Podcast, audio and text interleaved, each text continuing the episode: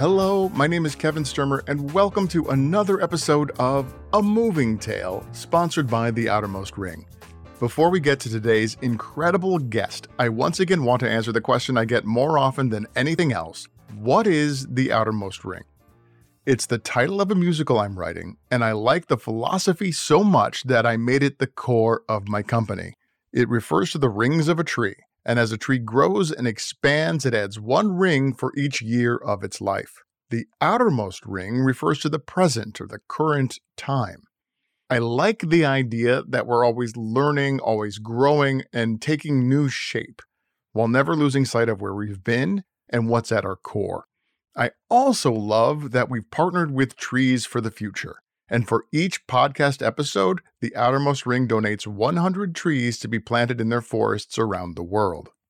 My guest today knows all about growing and evolving.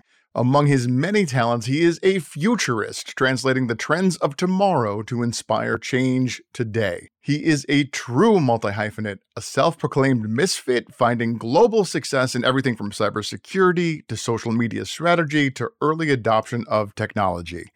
This ADHD superpowered girl dad of three is the founder of iSocialFanz and has a book coming out. We're going to get to all of it. So press the damn button because you are about to hear a moving tale from my guest, Brian Fanzo. Welcome, welcome, welcome. How are you? I'm doing great. I love that. Uh, I love the little background there on the outermost ring and got me even more excited for the conversation. So happy to be here. It is so great to have you here. Thank you, thank you. And before we get to your book, press the damn button. The creator economy, your ADHD creator coin on rally.io, social audio, and all of that. Let's take our cue from the sound of music as we always do and start at the very beginning. I want to talk high school and hockey and explore a little bit. Were you always pressing the damn button, raising your hand and stepping up, or was there a pivotal moment or person in your life where you found that inspiration? My mom likes to say I came out of the womb talking. And so I think I was born naturally to be um, very loud and proud, uh, raising my hand, uh, I, I look back now, I think a lot of it has to do with the ADHD. You know, my frustration with not being able to concentrate or pay attention. Oftentimes, I masked it by being able to just raise my hand. I, like I was the kid that every class, from, from as far as I can remember, be like, you know, raise your hand if you know the answer. Everyone except Brian because he wants to answer every question. And like, it wasn't because I was the smartest. It was actually far from. But I knew that if I was participating and I was raising my hand, it would help keep my attention. And so, yeah, since I was, you know, since I was young, I'm the oldest of three boys. My brother and I are 16 months apart, and then my other brothers are about 16 months. So we were very close, very tight. Uh, I actually moved when I moved to Arizona. I, I bought the house next door to my brother, so we shared backyards. We both have three daughters, and family, of course, being very important.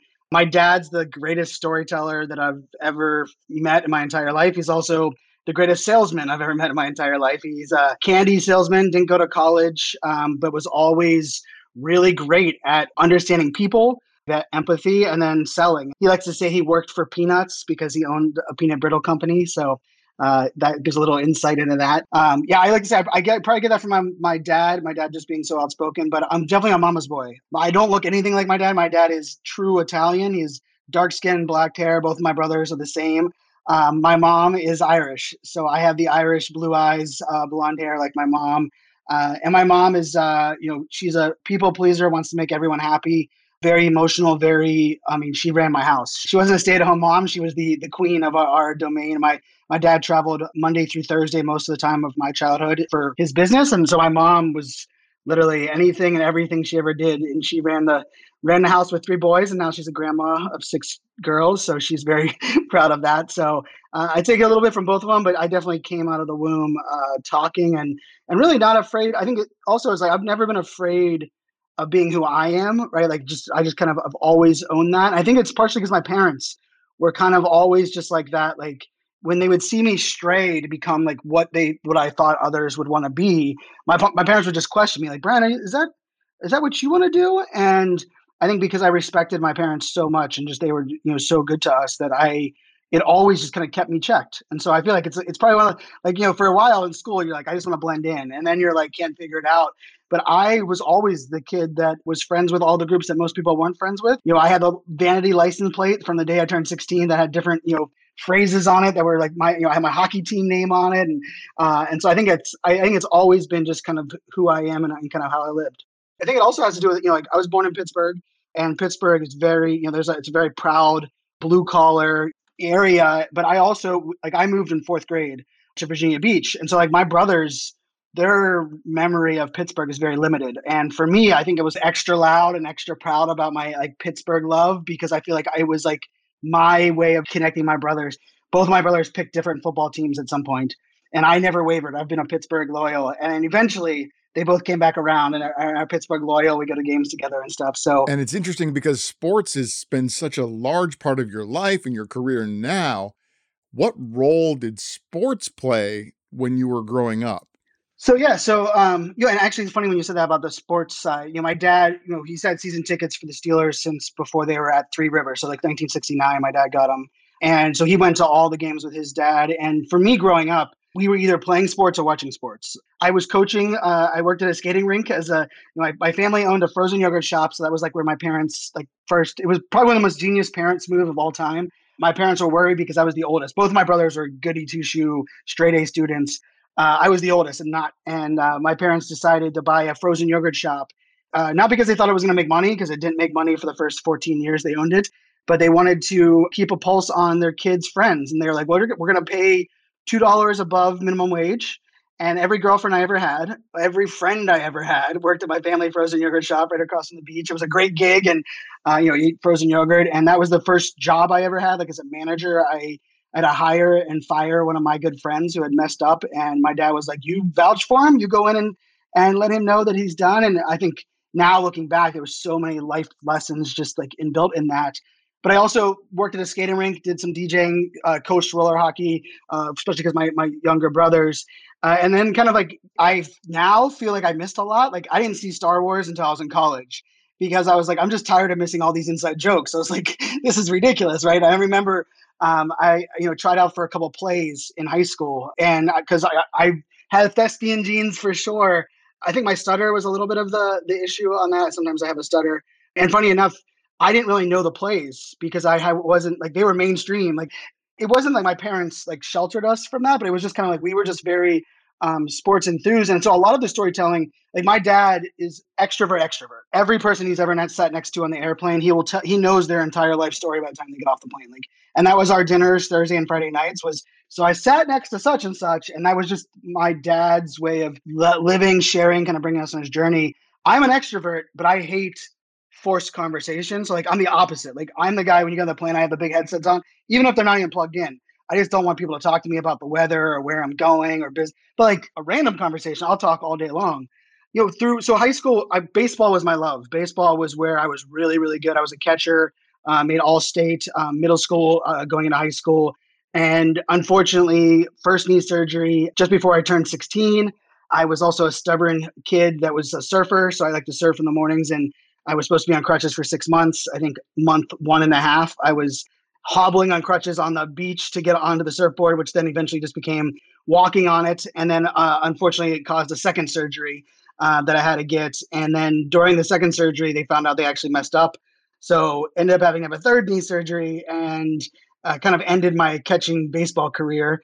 We had always played roller hockey, like from like 11, 12, and we played like travel roller hockey. So I went to Disney World on a full, like, I mean, we went to Iowa. We traveled all over the state, all over the country playing roller hockey, competitive roller hockey.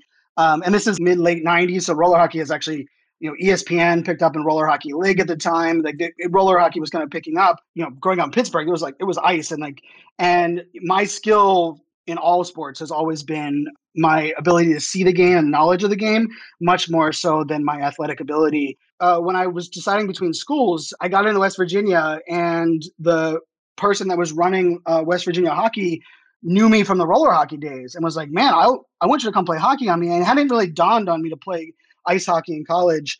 And so when I went to Radford, uh, which is a small school south of Virginia Tech, I went there and was like, "Hey, what's your hockey team look like?" And they were like, "We just got suspended for the league for a year." because of like bench clearing brawls. They they were bringing in like a brand new coach, and they're like, we don't have scholarships.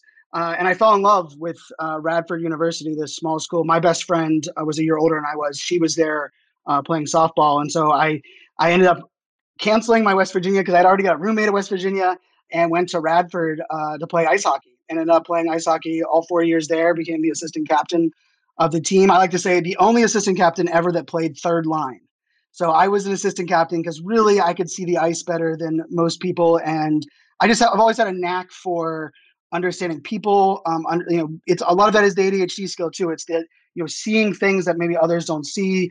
I was also president of fraternity um, at my college my my sophomore year, and a lot of that was because school was so difficult for me. I think I, I, I was able to. I always was thriving on everything else around it, but like you know, even just attending class and stuff, I struggled at those kind of like basics where I thought when I went to college, everything was gonna be easy. Cause I, I just kind of like, I struggled really hard through high school, but I had perfect attendance because I loved school. I loved, you know, I was, uh, I did the newspaper. I was in the yearbook squad. I uh, played sports. I, I was friends with everyone in, in school, uh, but I struggled, like really struggled bad through school. And I had a couple teachers in high school that uh, my senior year, they're like, Brian, if you want to go to college, we need you to take an AP class. And I was like, I just got a D in your 11th grade English class. Why am I going to be an AP English? Like, what are you talking about? And they're like, well, it doesn't require reading as much as it requires more writing and more, you know, of that side. And they're like, we know that's what you're strong at. And and I ended up getting an A. And my one of my first A's in high school ended up being an AP English after getting a D in uh, in regular English the year before. Uh, and so yeah, my that was kind of my journey to that piece. I loved. I mean, I had no um, I no wishes or beliefs that I could play hockey after, uh, you know, college. I, I played beer league and coached a bunch of uh, high school teams uh, for about eight eight to ten years afterwards. But it was I loved every minute of it. It was so much fun. We ended up winning my my junior year from suspended my freshman year before my freshman year to we won the championship my junior year as like the we beat NC State, uh, Clemson, we played Duke, uh, Penn State. So it was a we were in the ACC East for club hockey, and it was a heck of a lot of fun. So yeah, I, I I'm blessed to have a you know wild ride from uh, believing I was going to play baseball to that ending, and then just kind of turning my roller hockey into a, a nice hockey path. That is amazing. Oh wow, I'm getting so much insight. This adds some clarity to the ADHD superpower. Not only your vision to see the ice, your vision to see the future, because what was next for you was information technology, right. then moving into cybersecurity and, and seeing sort of what's coming next, what's down the road, and what possibly other people aren't seeing. So you get into cybersecurity.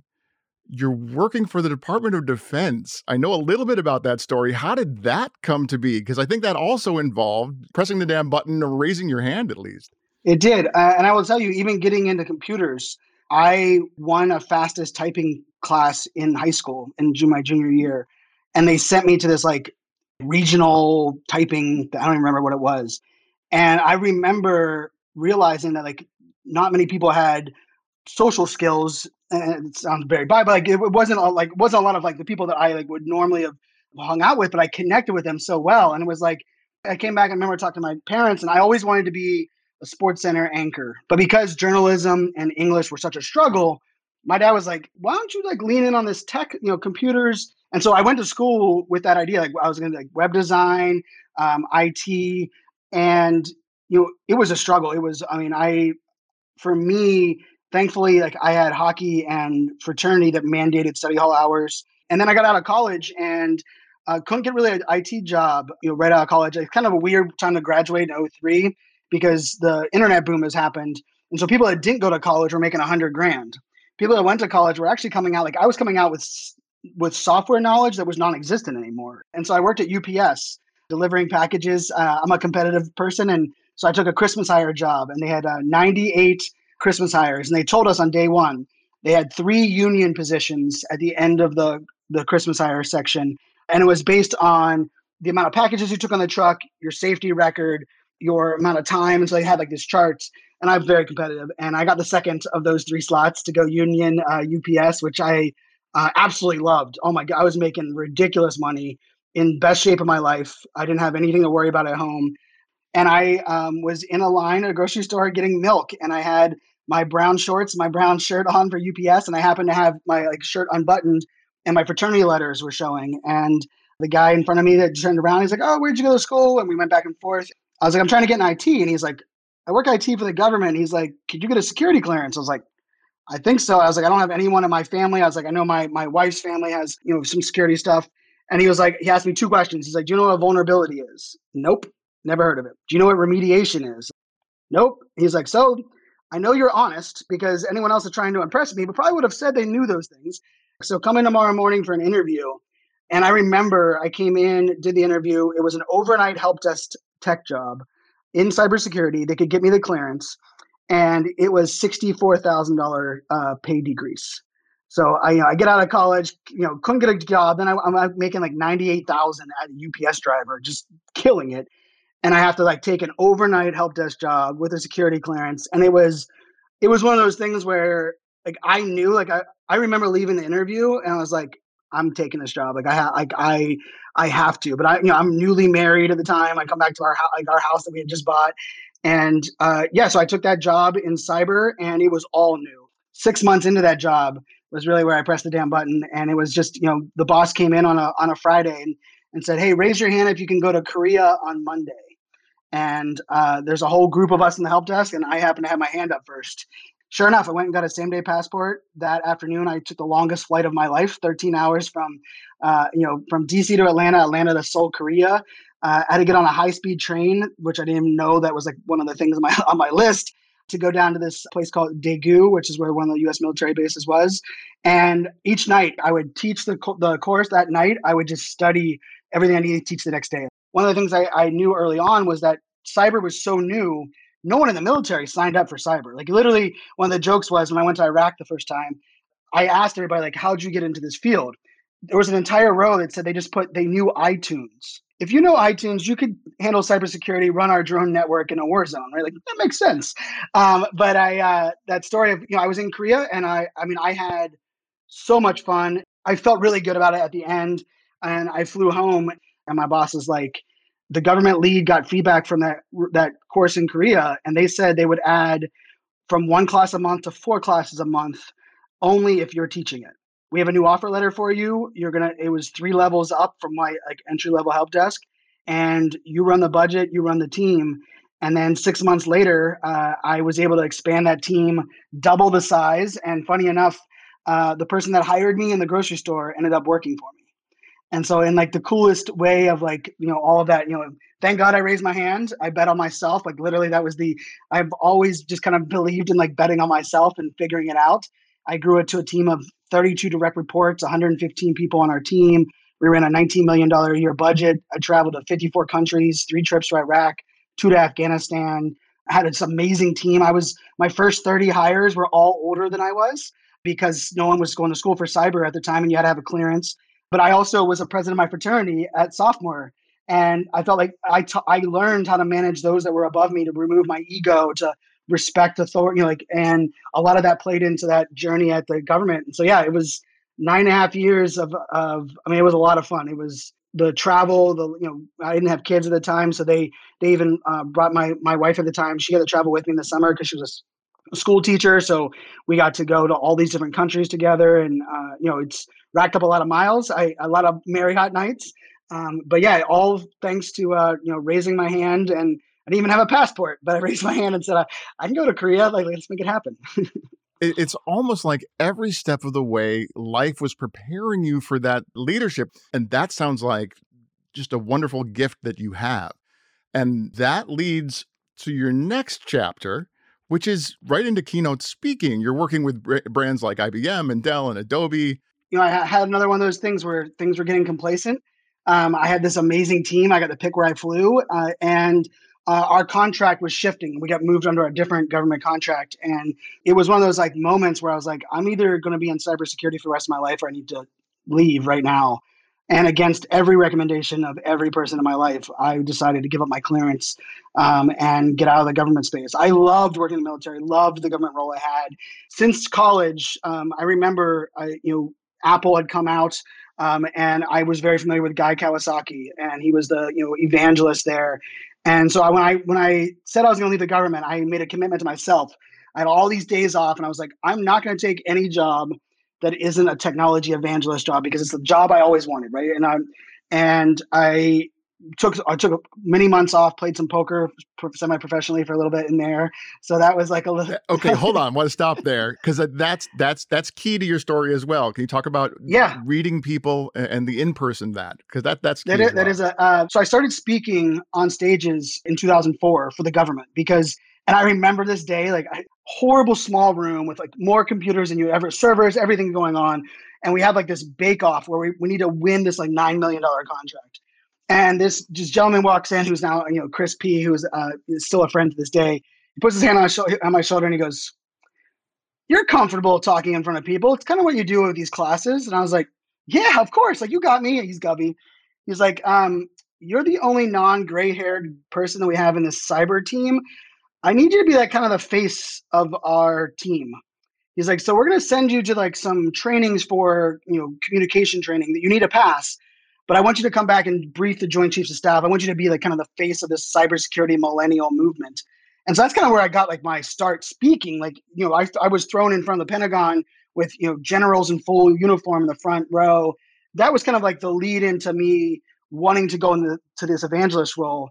But the the poker side was interesting because, you know, this is as like the um, World Series of Poker is taking off. Like Chris Moneymaker won it in 2010.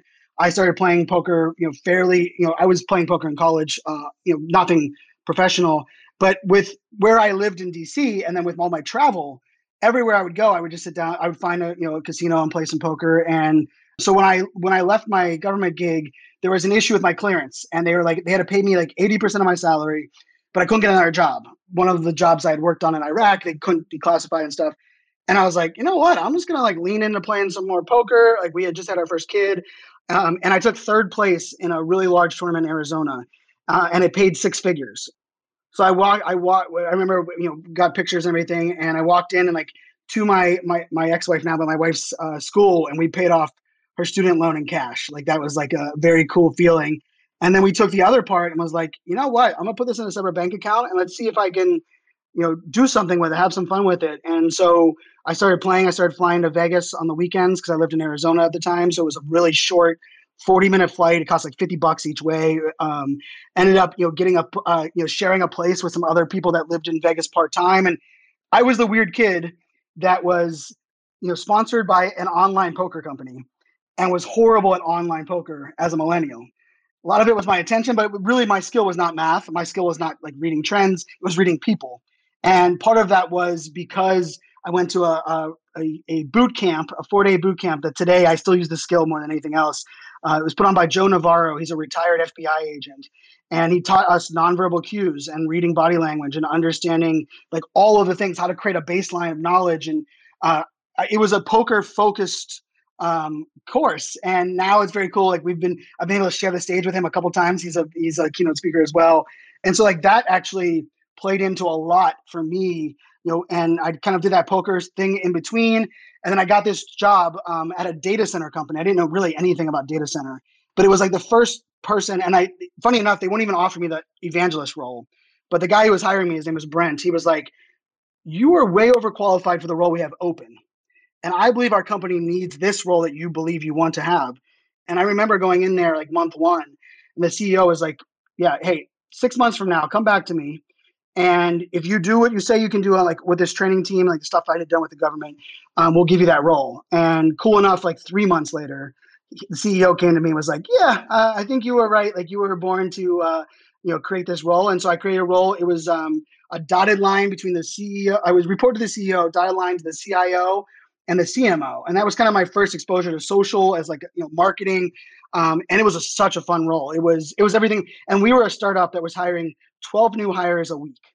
And we were moving from a data center old school technology company to a cloud computing company. And so the weird part was everyone we were hiring was in their 20s. Everyone that was kind of like phased out was it, like had been in that business, heating and cooling and power and like the data center real estate play. And it was one of the hardest cultural norms that I, we had to work on. And that was like really my main job was the kind of merging of this culture, millennials with different generations, Also, kind of we were using uh, internal social business tools. So I was deploying these tools for our internals teams to collaborate and having 12 new hires a week was like a very like it was a very intense and we were like the startup you hear about like we had food truck fridays we had january the one year the boss came in and was like i'm tired of people sending emails disabled email that day like just disabled it across the company it was like you have to use your internal social business tools to communicate of course that lasted like a week and the sales team was like how do i communicate outside like that was like the environment that i was working on and my kids were born at the time uh, and I loved it. I worked there uh, two years and ten days. My face was like on the front of the building. Like I became like kind of like the face of the brand, and I started speaking at a lot of large events. Actually, the largest event to this day still that I ever spoke on was because our CEO was asked to speak at the event, and literally 48 hours beforehand, he was like, "PR is driving me nuts." Like we were going public at the time. He's like, "I don't want to deal with it. Fanzo, it's yours." And I was like, "What do you mean it's mine?" It's like you got Moscone Center San Francisco, VMware, like full main stage. Okay, I guess I'm gonna have to, you know, step out. And I was talking about some really boring, like cloud computing, techie, geeky stuff. And then, uh, you know, two years and ten days after I'd been there, uh, the company got purchased uh, by CenturyLink, but then ended up being Blue Mountain. And their like first thing on order was like, what is this evangelist guy? Why does he not have any KPIs? Why is he not reporting to anybody other than CEO? What that role needs to leave. And it was weird going into a building with your face on it and having like the CEO come to you and be like, today's gonna be your last day. Like, um, we gotta let you go. But I will say, I also got blessed because A, he was one of the smartest guys I've ever met in my entire life. B, he knew I had just had my my my kid and he was like, What's your what's your take home salary every month here at the company? And I told him and he was like, I'm going to cover that with my startups. I want you to advise my startups for the next six months. I want you to work with them. And he's like, and then figure out, he goes, everyone's been telling you you should be an entrepreneur. You should. He's like, but I also know like this is a little bit of a, you know, unexpected. I mean, it was about as unexpected as you I mean, talking about it was like it was super unexpected and it was very nice golden parachute. Like I was very blessed that, you know, George um, did that for me. And so like that's how I became an entrepreneur. It was not by will or because I hated the man. You know, I hear that a lot. Like I loved my enterprise gig at the government. Like loved my job. Uh, loved the startup I worked for. I had such a great time. I was employee 256, which is kind of cool because computer 256. Uh, we got these like rugby jerseys that had our our employee number on them. That was because our the CEO was a huge rugby fan. Um, and when I left, we had 616 employees, and so I got to really see like a lot of that world. And and during that time I, I won an award, which you kind of mentioned before. It took me a long time to get there. Um, I won an award for top 25 social business leaders of the future, put out by The Economist. And it was sponsored by IBM. And so IBM, part of that deal was they were going to send you around to six IBM events uh, as an influencer, which I had to Google what the word influencer was whenever that got presented. And I got to go to two TED Talks. And that happened as the data center, before I left the data center, but as I was leaving the data center, and so when I left, I had this like amazing relationship with these like brands that I didn't even know what to do with. I like I was like, sure, I'll start like a marketing agency. And I started one with a friend and I hated it. I despised it. It was just not my just not my skill set. I but I didn't really still like crazy enough to think about. Like I just still didn't really understand. And so I decided I was like, you know what? Like I'm gonna just lean in on this like influencer speaking side because I'm getting the roles. Like I was doing it, but I wasn't doing it full time. And now, you know, six and a half years later, it's what I've done full time now. You know, 60 gigs a year. You know, travel to 76 countries, and um, you know, nothing else I want to do for the rest of my life. I absolutely love the, the speaking job that I have. But uh, yeah, talking about it was a weird, uh, lots of you know, and I think you you set up pretty well. Like a lot of things in my life at the time made no sense on because like I mean, if you look at like my like, what do you want to be when you grow up? Nothing on my trajectory makes a lot of sense. But I feel like the skills, the roles, and you know, also I mean, building relationships. Like my CEO, like the joke was like he's the hardest, toughest person to get along with. And I became friends because I was the one that like I showed up, I delivered. I wasn't afraid to admit when I was wrong. I owned my mistakes, um, and that allowed me to have a relationship that ultimately, when I'm getting like laid off for this company being purchased, he gives me a golden parachute that really gave me like the freedom and security, and also like the belief in like good people, right? Like up until then, I kind of looked at like you know people that had money made money and didn't give money out like weren't like you know making favors but it was definitely you know he'll, he'll say to this day because he's very proud. He's like, I didn't make a favor, Fanzo. Like I, I knew you were going to help my startups, and it was, you know, it was the role that you needed. But for me, it was like the, you know, the blanket that I, I didn't really, you know, realize that I needed. So yeah, that's the, the wild journey of a multi hyphenate. That's for sure. it's so relatable. Yes, it, that transition for you was a lot of years ago, but it, over this past year with the pandemic, so many people, myself included, can relate to walking into the office on that one unexpected day and saying, "This is going to be your last day," and you know, it's what do you do next? What happens after that? As you talked about things just leading up and up and up, going to those things like those TED talks in person and seeing those and being like, "Well, I'm I'm already doing that." Did that play into to, to your choice a little bit as well? So, you know, I didn't really realize that speaking was a full time job um, I knew author friends that were, and I say friends, that's not authors that I followed on Twitter. So they were not friends at the time. They were really close friends now, like some of my best friends in the world now. But they were just people I followed on Twitter. And because I didn't read, right, reading still a struggle for me. I if it, had an audiobook, I would I would consume an audiobook in a minute, write a review. Um, because I had friends that spoke that were authors, I assumed you had to write a book to become a speaker. And I remember telling like friends, well, I'll never do that full time, but I want a job that lets me speak as like my job because I'm not going to write a book because I don't like re- I don't like reading books. So like writing a book just sounds like even more painful than than that. And and going to the TED Talks, I mean, uh, Bryan Kramer, who's uh, now one of my dearest friends, it was his TED Talk, and I um, I had met him uh, a year earlier at an event, just like, and we kind of hit it off, and I we just were like, he was like, hey, I want to I want to get you more involved with IBM. I want you to, he was the, the lead agency at the time. And I went there and I remember talking to his parents and I was giving his parents problem because I was like, you know, I love your son, but you named his first name, you spelled his first name wrong because he's B R Y A N, I'm B R I A N. Uh, and we have like a running joke on that now, many years later. And I remember the uh, there was there was four others that were doing TED Talks that day, and three of them I knew. And actually, were all still good friends to this day. And this was you know 2014. Um, and it was a little bit of like an aha, I could do this. But the other part of it was kind of they were all doing a book. I was creating content, hosting my own podcast, editing my own podcast, uploading my own podcast. I was doing live video. And I, at the time, was like scared to believe that I needed to either niche down to only a speaker or that by being a speaker, I had to write a book. For me, it was a very big thing of like, I'm not sure how that's going to really work. And uh, I mentioned Bryan Kramer. He was what, when I saw the TED Talk. The very next event I went to, uh, a gentleman named Jay Baer, uh, who is you know, world-renowned speaker, author. I mean, uh, he literally treated me like I was his best friend. He invited me to this dinner that we went to that night uh, with a lot of people that were in marketing and social media. And I just kind of shared my background, like talked a little bit like what we shared here.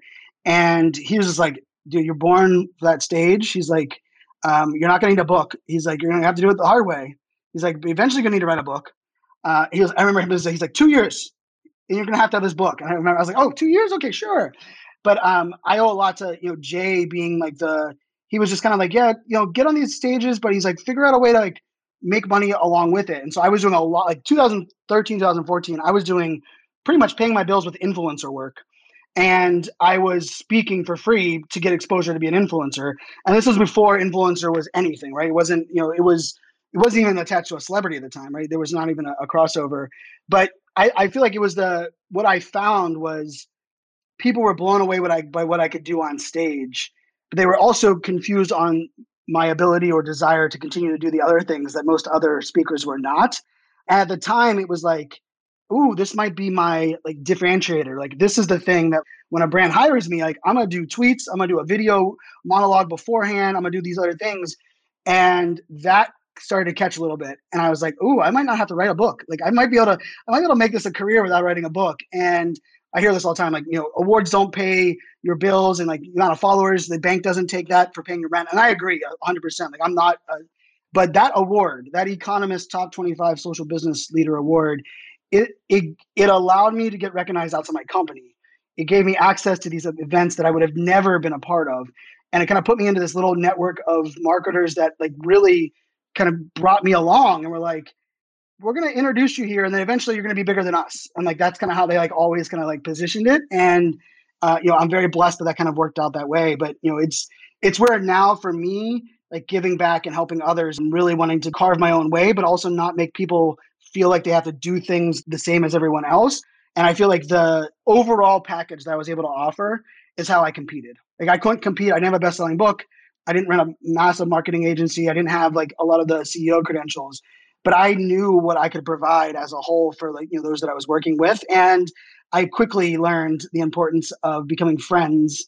Uh, and I think I, I attribute this actually to my government days, where I became I understood, and this is my dad. You know, my dad telling me. I remember my dad in high school saying, you know, son, before you pitch, before you open your mouth, when you walk into an, an office, I want you to scan for something that you can connect with. He's like, it could be a baseball card, it could be a picture. And he's and I remember my dad like hammering that. And like to the point where we're like, my brothers and I used to joke.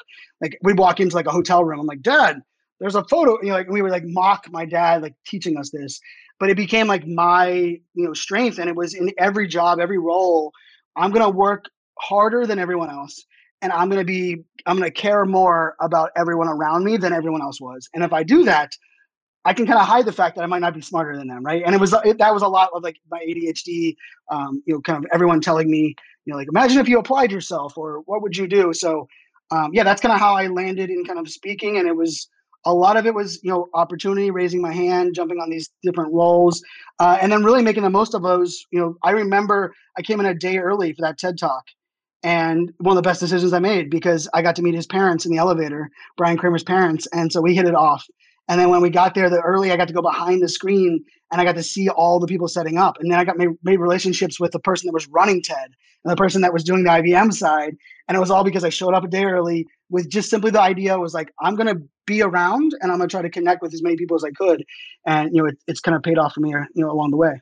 Yeah. I mean, you keep talking about, you know, feeling like you're not smart enough and sort of having to hide it with these other things. Well, first of all, finding something to relate or, or something relatable um, in each situation that you walk into and, and making those kind of human connections is so important. But i think and it, it's your adhd superpower again it's the vision. The vision to see what others don't and then to be able to articulate that so well and so quickly i think that's that's a huge strength and it's so wonderful to hear and hopefully is inspiring other people to take advantage of a similar vision that they might have I know that the there's a, a small community growing around you with ADHD who have felt thankful and supported that you've shared your story. You have an ADHD creator coin at rally.io. Can you talk a little bit about creator coins, creator economy, and how that fits in sort of your plans for the future? Yeah, so I, and I'll connect the dots in the 80. So I was diagnosed at 31, you know, for ADHD, and so it was nine years ago now. Um, but I was at the data center, right? So like in the in like in the history of that, like the story that I was in the data center, and the day I was diagnosed, I mean, I know what I was wearing. I know where my Jeep was parked. I know it, changed my I, that day. I remember feel. It's the only time in my entire life I felt like there was something was removed off my shoulders, and it was actually something I didn't even know was there. And it was just this like I felt like I was always broken, even as a success. I mean, I was successful at everything I did after college. Like school was where I really struggled to, you know, pass the grades and meet all these requirements. But everything I've done in my entire, you know, career, I find a way to be successful, right? Even when I started back over at data center, started back at like a training job, and I was able to move back up. Like I've, I've kind of proven that to myself. But still, there was always these things of like, I don't read enough books, or imagine if I applied myself. And so that day being diagnosed, it was I mean, for me, I, I say now, like it was a day where I went from feeling broken to just feeling different. And and I remember the doctor being like, "Your brain works different, and yours works really different." He's like, "Yours even works different for most ADHDers." And he's like, "You know, you got to get creative." And my youngest brother had been diagnosed with ADHD, thank God, because I don't believe to this day I would have still went and got diagnosed. We actually had opposite shades of ADHD in many ways, where his was a lot of it was tied to like he loved reading and was great at school, but he like lacked focus and motivation me was I couldn't turn my brain off at night and I couldn't stand reading or focusing and I would like, you know, lose track. And, and now I know a lot more. Um, but because my brother, I remember one day we was just like, he's like, I was like, man, I just can't turn my brain off. He's like, you should just go to the doctor and ask him. Like, he's like, the medicine's working for me. And I went in there and like, I mean, I, it changed my, my trajectory, but I will say like, that was 31. You know, I had my daughters and, you know, for the next four years or so, I talked about being diagnosed ADHD, but it wasn't like a thing. Like it wasn't like a, you know, it wasn't like And then I, I put it into my intro for one of my talks. And that was the day everything changed on that because someone came up to me afterwards. Uh, and actually, it was funny. It was in the intro. I did my whole talk, and like the three questions I did on stage afterwards, all three were about ADHD, which was like was like what in the world's going on here? And a lady came on uh, the side of the stage. You know, you have like a line of people that are coming to talk to you after you get off stage, and she had her son on Facetime, and she's like, um, you know, my son has Asperger's and um, he's struggling. He doesn't want to go out with his friends. He's withdrawn from college. Um, and the way that you've just shared, you know, unapologetically your ADHD stories and like this mom, she's like, could you talk to him? And it's like kind of awkward. Like she's like has the phone out and was like, sure. And I kind of, can I hold the phone? I was like, hey, what's up, man? Like, you know, and I'm wasn't that much, you know, I'm 10 years older or so at the time. I was probably 15 years older. Um, and I just shared like, hey, like you're gonna you're gonna realize it at some point that being different is really how we stand out. And the world hasn't been made for us, but if you're willing to own the fact that it hasn't been made for you, then you can kind of start moving forward and get this like newfound freedom. And um, and I was like, hey, let's connect on LinkedIn. We exchange our information with the parent. And I remember her like giving me this hug, and she's like, "You've you've changed my family's like look at this like."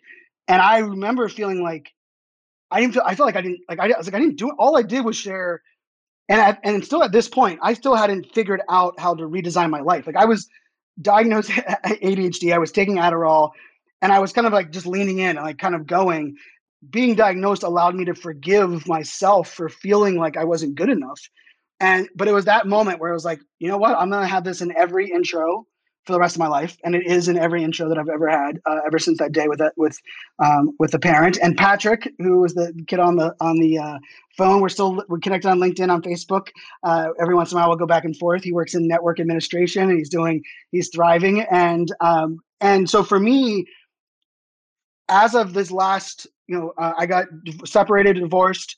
And for the first time in my life, I had to live on my own, uh, you know, and I had you know, co-parenting and I had to do a lot of self awareness, a lot of self assessment on like everything. I never lived. I, I graduated. I proposed in college. We got married right out of college. Like I literally had lived my, um, and along with that, I started to really just become honest with myself on my ADHD and was like, wow, like it's impacting a lot more than I thought it was, and I need to become a little bit more aware of all of these things. And I started studying more, and I started, you know, really making ADHD one of the things I wanted to care about. And and I'll say when I when I left to go on my own, people ask like, Brian, are you talking on marketing or technology? And I was always like, this was like my my my soapbox was, I want to make the world care more about each other. I'll own a company. I'll do like merchandise. I'll do something at some point. Until then, I'm just going to kind of like lean into all the things that are going on. And then in 2013, I made the commitment. Uh, I'm going to build a community online with the goal of never monetizing it for 10 years. I was like, I want, I want like, I want to build a community of just, I want to give, you know, I read Gary Vaynerchuk's book, Jab, Jab, Jab, Right Hook. Um, and so that all kind of spiraled into this last three years of like really just becoming really aware of my ADHD. And then also my youngest, my middle daughter being diagnosed ADHD and now seeing it through a dad's eyes and having this like, I mean, I, I would have nights where I would wake up so mad that no one discovered my ADHD beforehand. And I'd just be so mad at the world. And like, imagine what I would have been able to accomplish if like, if someone would have like, you know, just let me figure out what, that my brain works different. But then I also realized that like, I charted my own path and I'm beginning to figure out, you know, like part of this is that piece. And I also now know I have the, I have a chance with my daughter who's nine to really be able to look at it differently because I mean, interestingly enough, I was born in 81, right? And like for me, it's weird to blame and say, why didn't anyone tell me? Because still to this day, we don't know how the best ways to treat it, and we're still figuring it out. And so it's weird to blame something that even if I was treated or if I did know back then, I probably wouldn't, it probably wouldn't have helped. me, probably would have, in all intents and purposes, probably held me back or given me a crutch or an excuse. Um, and so when I had a, uh, the opportunity to get a coin, a creator coin, uh, I applied and the first thing when they were like, it has to be three to five characters. The first thing I thought of was ADHD, and I was like, I I I wanted to be a part of conversations. Um, I I love because the coin. You know, every conversation I've had since I've got the coin, it's been part of the conversation, and it's not because it's defined me, but it's because I just want to make sure that like, hey, let, us have these these conversations around mental health and and ADHD, and then I like I was like, you know what? I, my last name is Fanzo. There's the right amount of characters. Um, you know, the the the the label speak um, as a speaker was available and i went to my inner circle and i threw out the you know the three names and like everyone was like dude, ADHD is you. You're ADHD. And so that was February, right? Or March. March we launched the coin, and I will tell you, like crypto was not my like finance, crypto, not my space. Um, monetization, like brand partnerships, um, sponsorships of podcast. That's been where my world has been. I've been a I'm a weird entrepreneur in the sense of like a speaker that I monetize through B2B, not B2C, right? Like I didn't I didn't sell courses or products or downloads. I didn't do like direct to my community. I was more like, hey, Adobe, sponsor this so I can continue to give these people free stuff.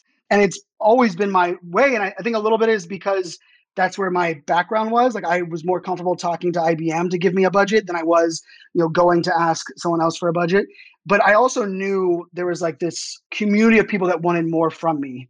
And they kept asking for like products or services, or I buy this or I'll do that. And I didn't have it. Right. And so when the coin came along, it was like, wait a second, I can help build this up together. And Kevin, I, I you were one of my early supporters, and I am very blessed for that. And we've been able to reap a little bit of those rewards now, which is uh, is a nice little uh, benefit.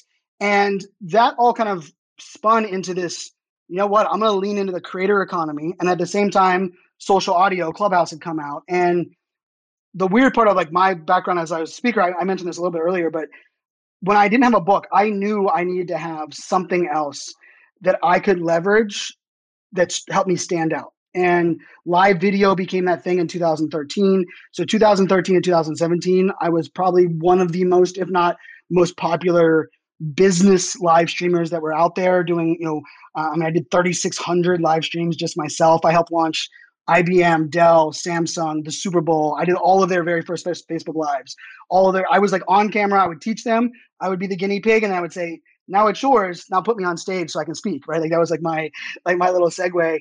Uh, and so when audio came out, when when uh, Clubhouse came out uh, in the fall last year, you know, being you know living alone, you know, we have pandemic going on. I'm a speaker. I've traveled my entire life. First time since I graduated college that I didn't travel more than 30 weeks, uh, and I traveled eight weeks right for that year. And that social audio platform, you know, came on, and it was it was like everything I didn't know I needed in social that uh, really presented this like intimate conversation with people, but also serendipity for allow me to discover people that I wasn't connected with on social, but, but I aligned with. And so it was kind of like a perfect storm in the sense of social audio. You know, we're coming out of the pandemic. I'm doing a lot of virtual stuff. Uh, the creator coin comes out, and I'm just looking at like what all of my stuff is, and was like, you know what? Really, where I can feel like I can help the most is like going all in on this creator economy idea. And in a weird way, it kind of connects all the way back to everything I've ever done because it's this emergence of like, how do we, you know, remove tech but make tech enabled, right? How do we help humanity, people do what they love? You know, you have many, many talents, right? You were playing the piano as we we came on. I love that you're writing your show.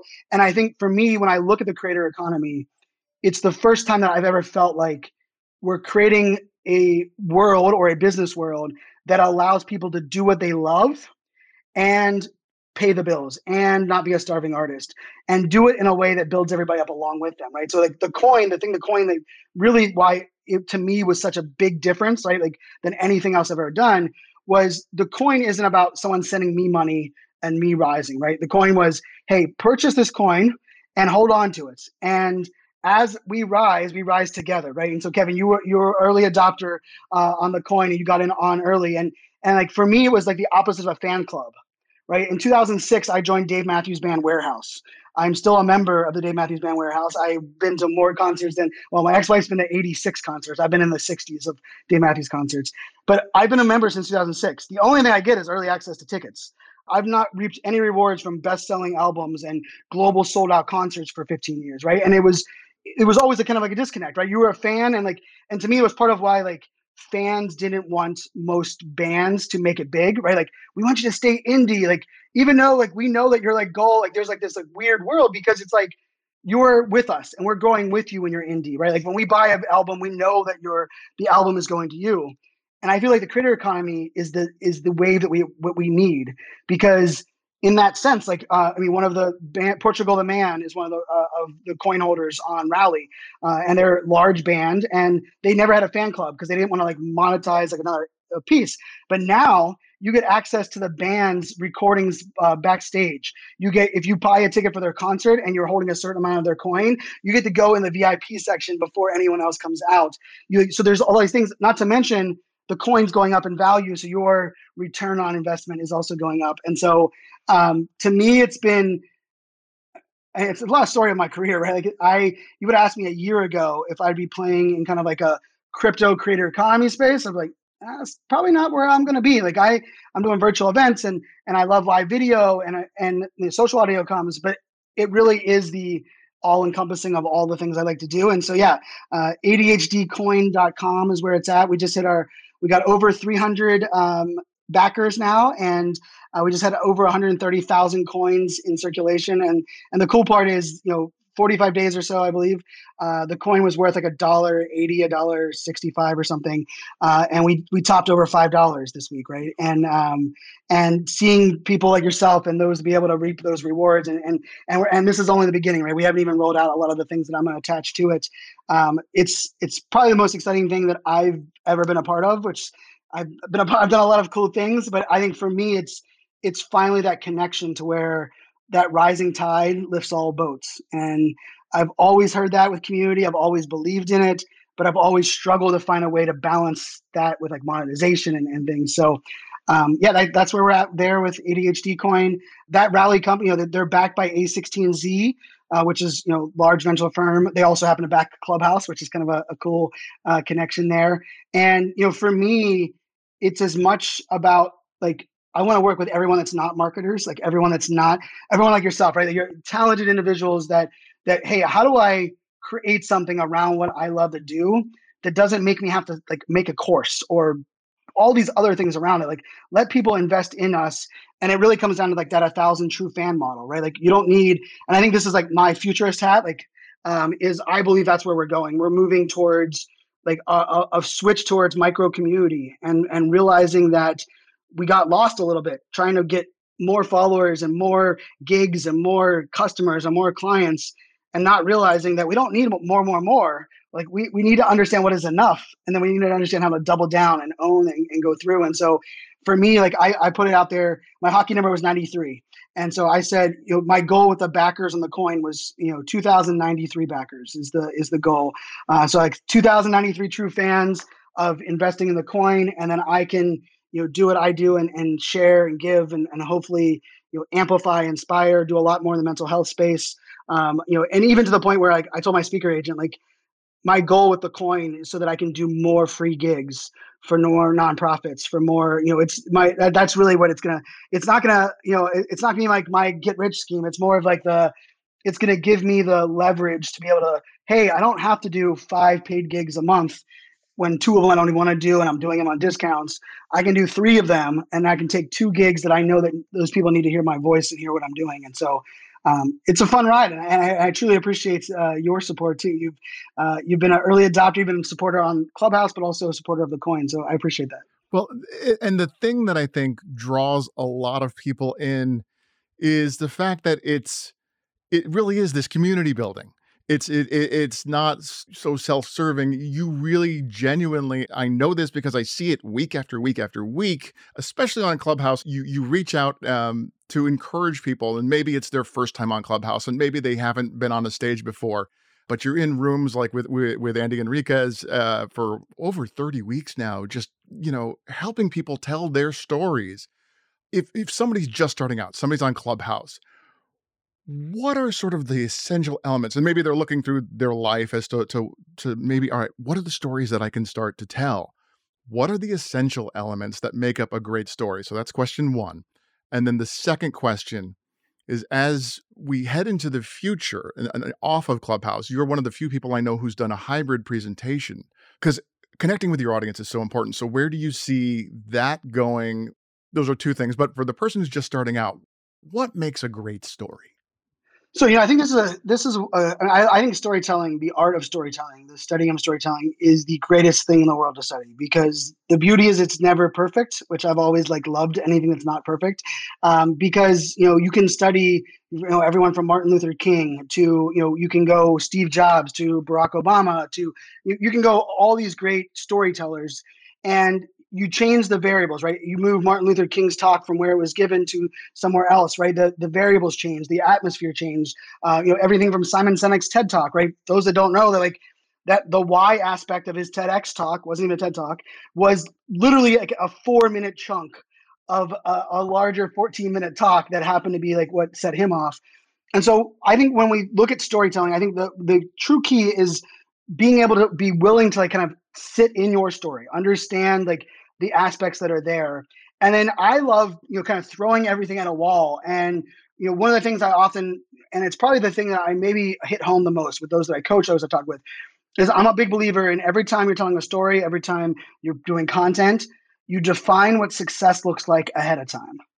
Because I feel like in this world right now, people will do some great things. And I'm like, oh, that was successful. They're like, no, not really. I was like, well, what was success look like for you? They're like, well, I didn't really have that planned out. I'm like, well, how are you ever going to be successful if you didn't ever put success, like paint a picture? And I, and I always say paint a picture because I actually like on my iPad, on sticky notes, I will like, I'm like, this is what I believe. Like, this is what I want. And so when you're thinking about that from a storytelling perspective, think about it from like that.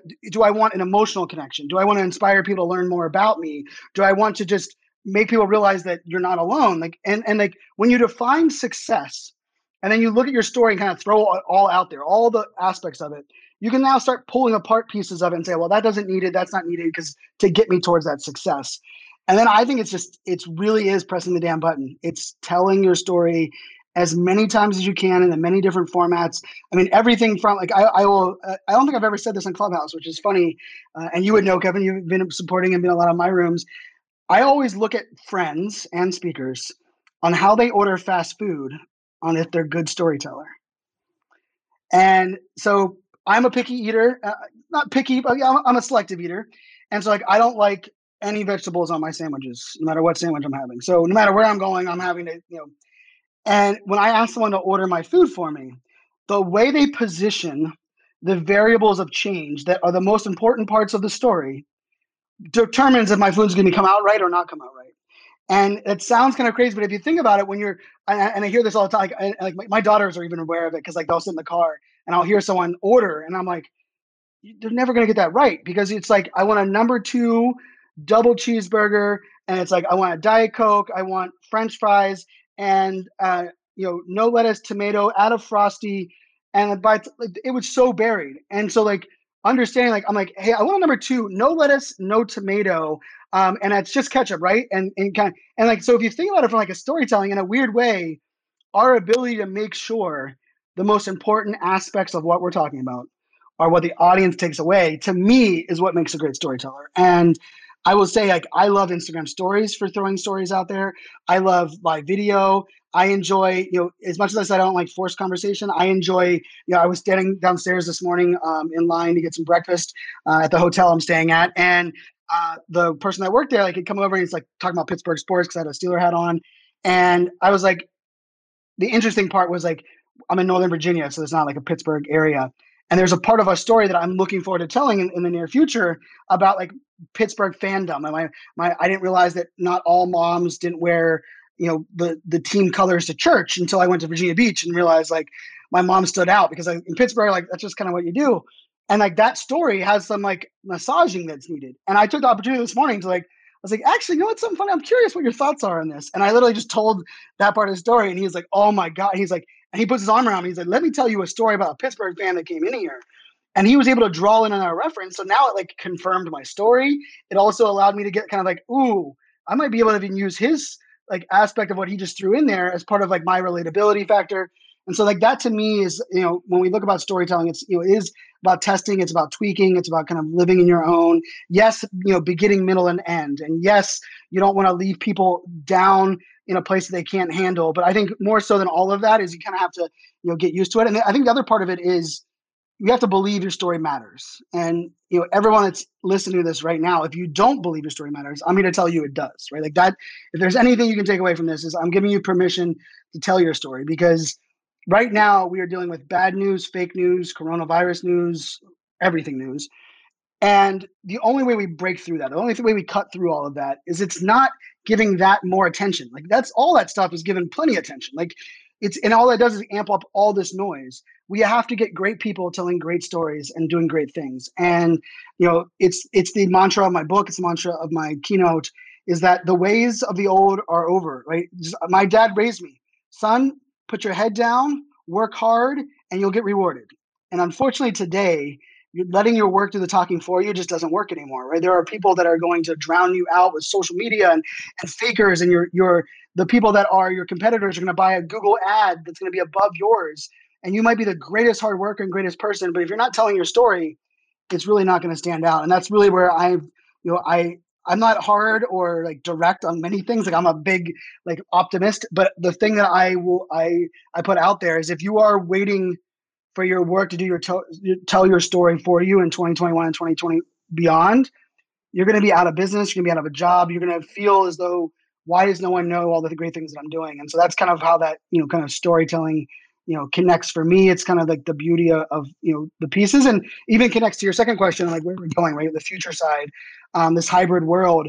You know i look at events and you know i've said this like it was funny like my dad actually was like is the quote that i'm probably most famous for this one quote where my dad i was on a google hangout i was hosting it and i was interviewing this david meerman scott who's a big sales leader world-renowned author you know investor one of the first investors in hubspot uh, became a great friend of mine now uh, he's on tony robbins stage every time and i was interviewing him and my dad texted me and i remember like text comes up and, and i just and my dad's like son i love all these sales things that this guy's talking about He's like, but you just need to know that all that stuff he's talking about, nothing you do online will ever replace a handshake.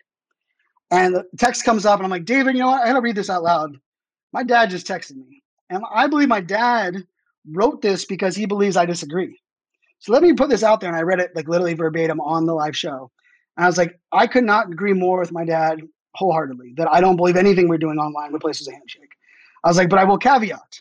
And I will say if you invest in people, and social and relationships and community online, you will have the opportunity to have more handshakes and then turn some handshakes into hugs and selfies. And I've said, you know, of course, I'm a millennial, I want hugs and selfies.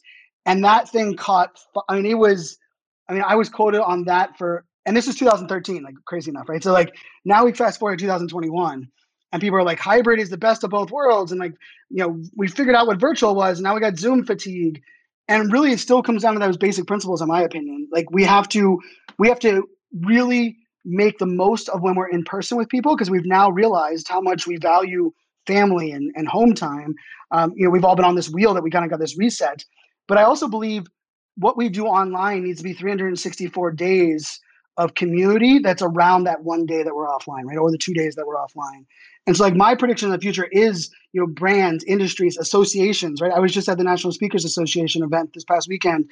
And, you know, truthfully, I had a couple people reach out to me and said, Brian, when you spoke on the virtual natural, uh, you know, NSA event last year, I had more access to you and more time with you. There was only 300 or so people in there, right? They, they limited it based, or 600 people, I think. Um, they limited it because of COVID.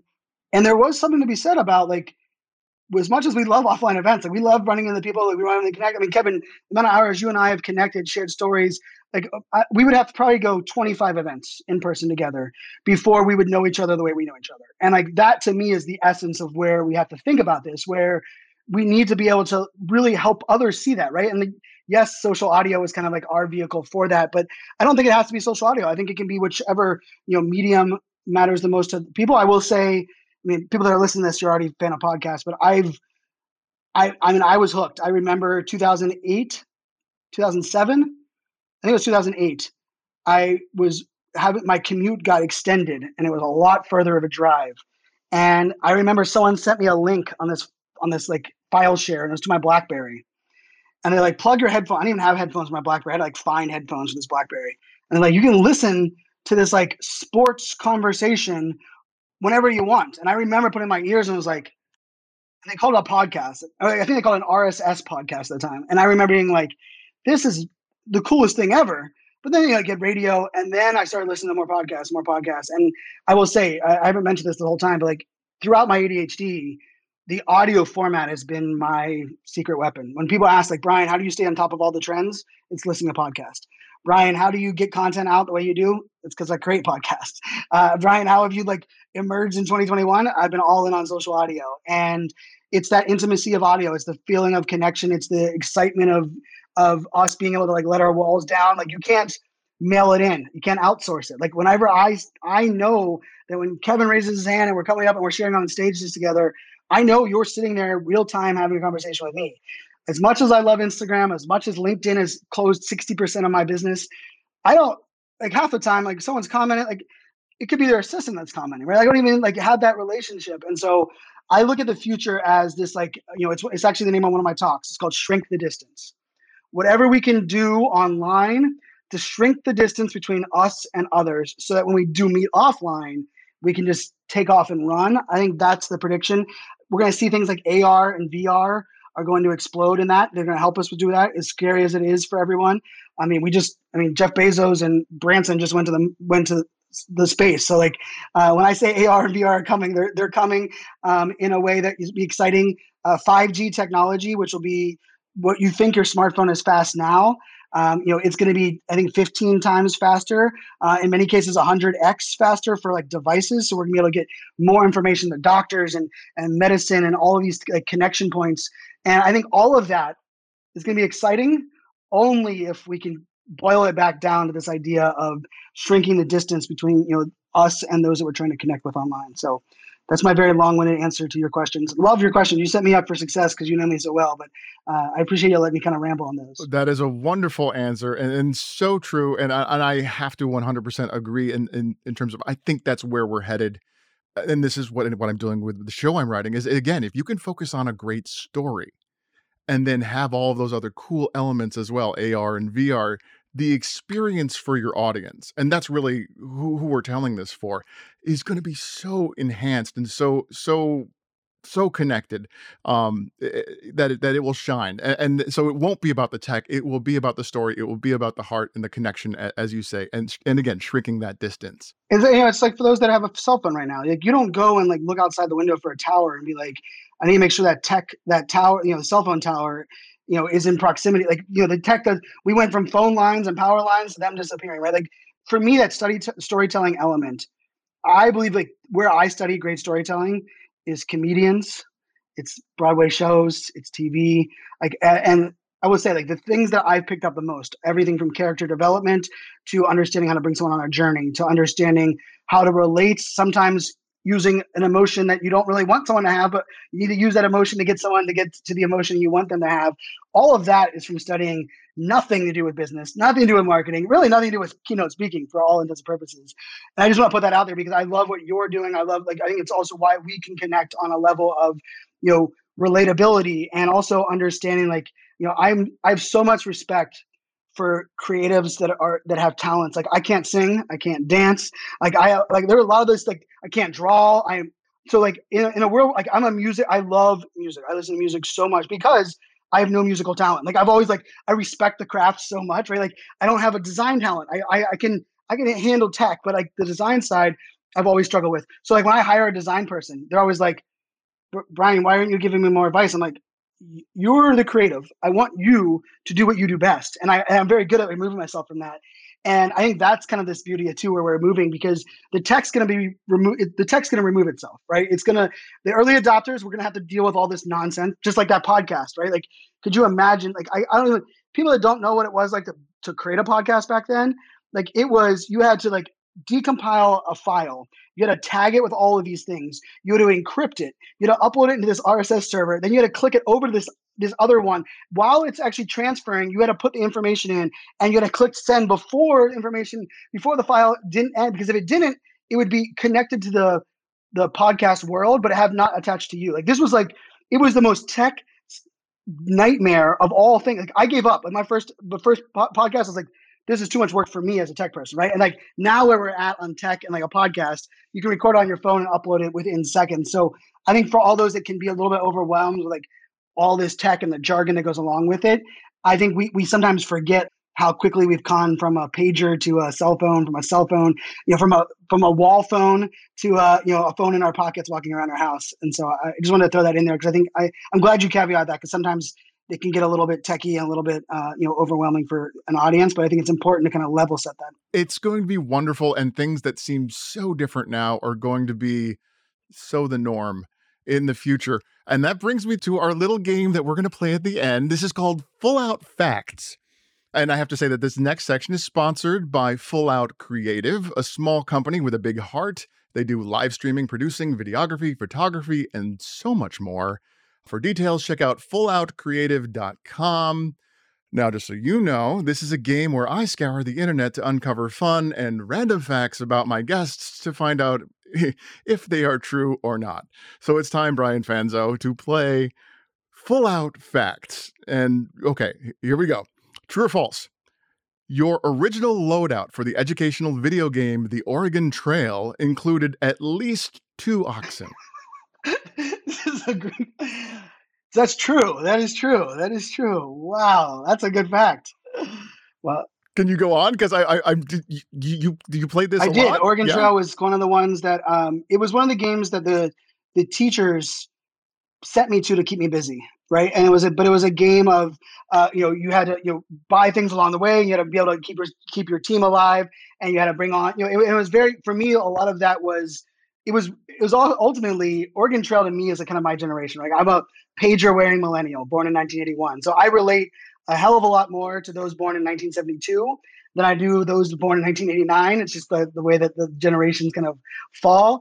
And Oregon Trail to me was like that essence of it taught us a lot about like community and gameplay. And it also added elements of like being able to kind of navigate beyond like a Pac-Man or, or some one of those worlds. But yeah, Oregon Trail has a a close place in my heart. Also was like I would look at it as like the teachers' saviors of how they, they dealt with me a lot of times. They're like, yeah, Brian, and like all the other kids in class would be jealous. Like, why does Brian get to do Oregon Trail? Uh, you know, and I remember like I would I would win awards like most money earned on Oregon Trail in my in my school, and I was like, yeah, it's because I had the most hours earned on Oregon Trail. So, uh, yeah, that's a nice find. I love that. Okay, true or false?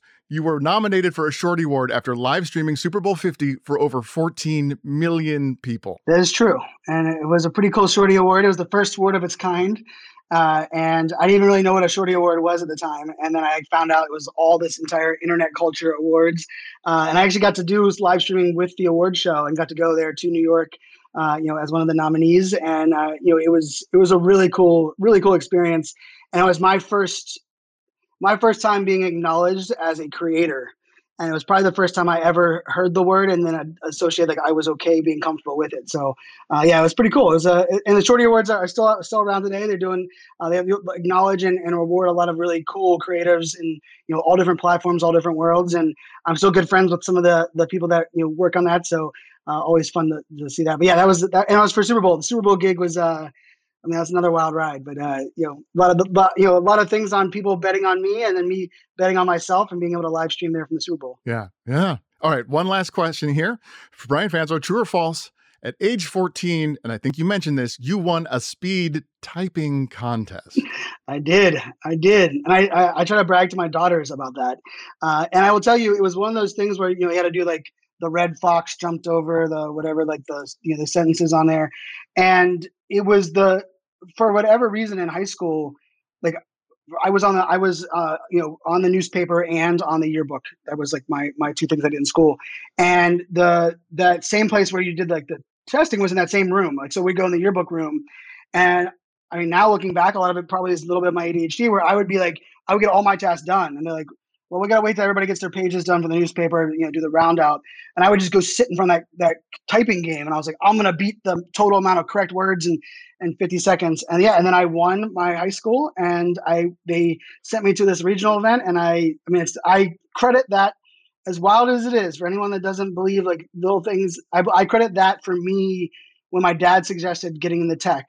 I was like, oh, I could do tech. Like I went to that, and I will say I went to that regional event and got my butt kicked. By the way, like the way that people would type. Now I will say, and I, actually, it's funny that um, so there's an event coming up, and I put it out there that I believe I can type faster on an iPhone than any other speaker. And so we're going to compete at, a, at, an upcoming event. Uh, I've I've kind of mastered speed typing uh, thanks to Twitter uh, on an iPhone. So maybe maybe it's going to come full circle after I'm 40. I'm gonna, win a, iPhone typing contest. But yes, that's that's a good find. It was that that is great because you have you you I, actually I did have that as a follow up question because you say that you talk fast and you tweet faster. And, and so that follow, was my follow up question. So I'm curious. Uh, well, we'll keep our eyes open for this. But I just want to say, Brian Fanzo, thank you for continuing to inspire so many people and for giving us all a moving tale. Really appreciate it. Thank you for having me. It's a lot of fun. Thank you. Thank you. Thank you. Now, one more time, uh, just to confirm, where can people connect with you online? Sure. Yeah. So um, I believe in the power of consistency. So uh, iSocialFanz, letter I, and then Social Fans with a Z at the end, um, is my brand on every single social channel. Uh, if you find a social channel that I'm not on, please message me because uh, I believe I'm just about on every one there is. Uh, and, you know, and then my speaker website is brianfanzo.com. So brianfanzo.com um, is the speaker site. And then if you're interested in that coin, uh, and you don't have to have a crypto wallet, all the things that are complicated with cryptology. Uh, you can literally create a free account on rally.io or just go to ADHDcoin.com com. So ADHDcoin.com. Um, and yeah, if you listen to the, how about that? We'll do this. If you listen to the show, get a free account there and send me a message on any of the, on any of the platforms. And I'll send, uh, you know, just say, Hey, I listened to, you know, Kevin's show and I'll send you five ADHD coin, uh, just as a thank you for those that are, are signing up there on rally. So, uh, we'll have a little fun with it. So yeah, this is fun, man. I, I appreciate you. And, uh, you know, I know you're on your own journey and I'm excited to, uh, collaborate more with you and you know power of social audio brought our worlds together in a you know a more in-depth way and uh, i really appreciate you having me on. Well, thank you for being here. Yeah and the book coming out soon is called press the damn button. Again for show notes and, and links from today's show all the links that brian just mentioned head over to a movingtale.com if you enjoyed today's episode head over to your favorite podcast platform and leave a review subscribe download do all of the good things that you do. And finally i want to say thank you for taking the time to listen to a moving tale. Uh, my name is Kevin, and you are on the outermost ring.